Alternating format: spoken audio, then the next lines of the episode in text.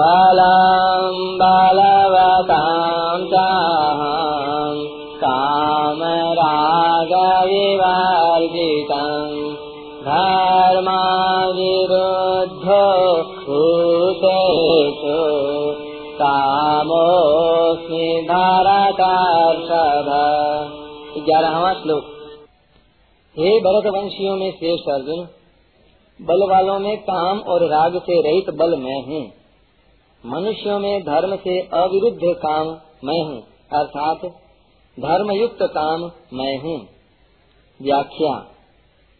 बलम बलवताम चाहम काम राग विवर्जितम। कठिन से कठिन काम करते हुए भी अपने भीतर एक कामना आसक्ति रहित, शुद्ध, निर्मल उत्साह रहता है।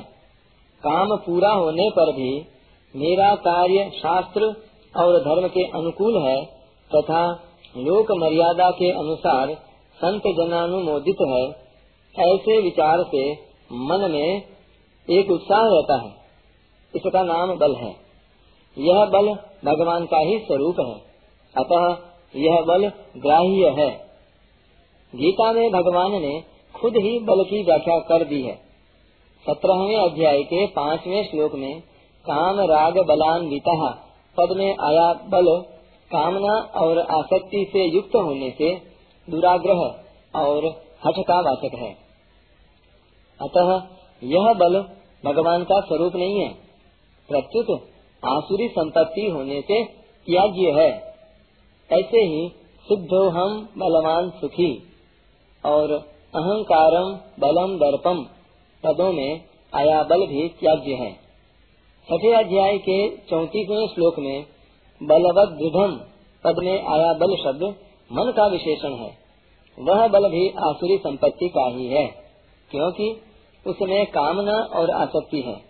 परंतु यहाँ इस ग्यारहवें श्लोक में जो बल आया है, वह कामना और आसक्ति से रहित है। इसलिए यह सात्विक उत्साह का वाचक है और ग्राह्य है। सत्रहवें अध्याय के आठवें श्लोक में आयु सत्व बलारोग्य। पद में आया बल शब्द भी इसी सात्विक बल का वाचक है।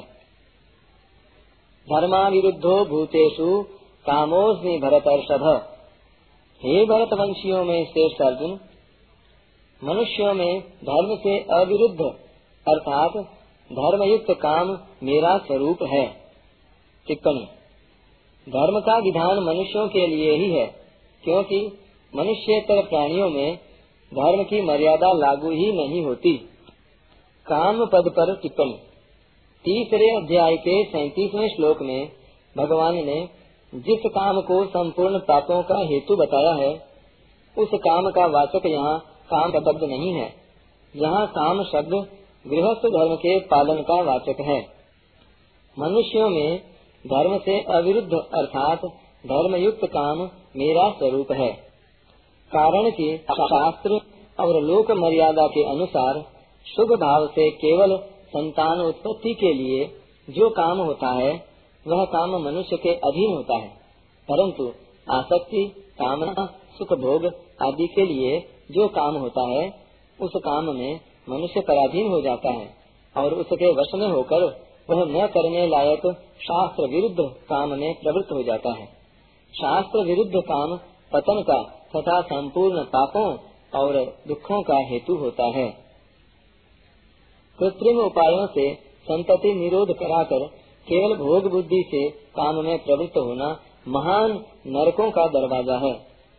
जो संतान की उत्पत्ति कर सके, वह पुरुष कहलाता है और जो गर्भ धारण कर सके, वह स्त्री कहलाती है। टिप्पणी। शब्द संघात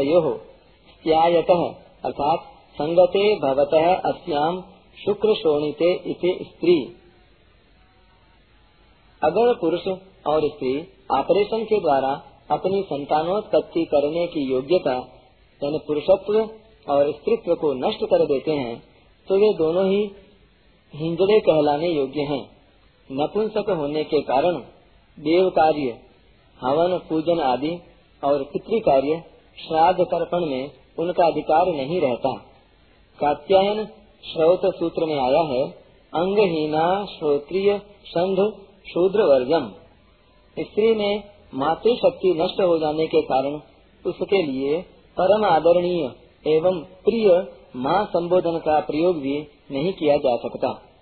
इसलिए मनुष्य को चाहिए कि वह या तो शास्त्र और लोक मर्यादा के अनुसार केवल संतानोत्पत्ति के लिए काम का सेवन करे, अथवा ब्रह्मचर्य का पालन करे।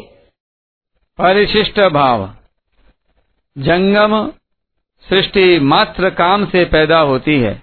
अतः मनुष्य में जो काम धर्म से विरुद्ध नहीं है, मर्यादा के अनुसार है, वह काम भगवान का स्वरूप है।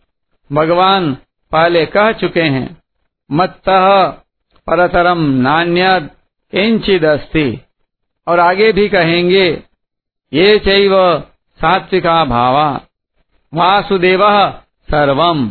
अतः जैसे धर्मयुक्त काम भगवान का स्वरूप है, ऐसे ही धर्म विरुद्ध काम भी भगवान से अलग नहीं है।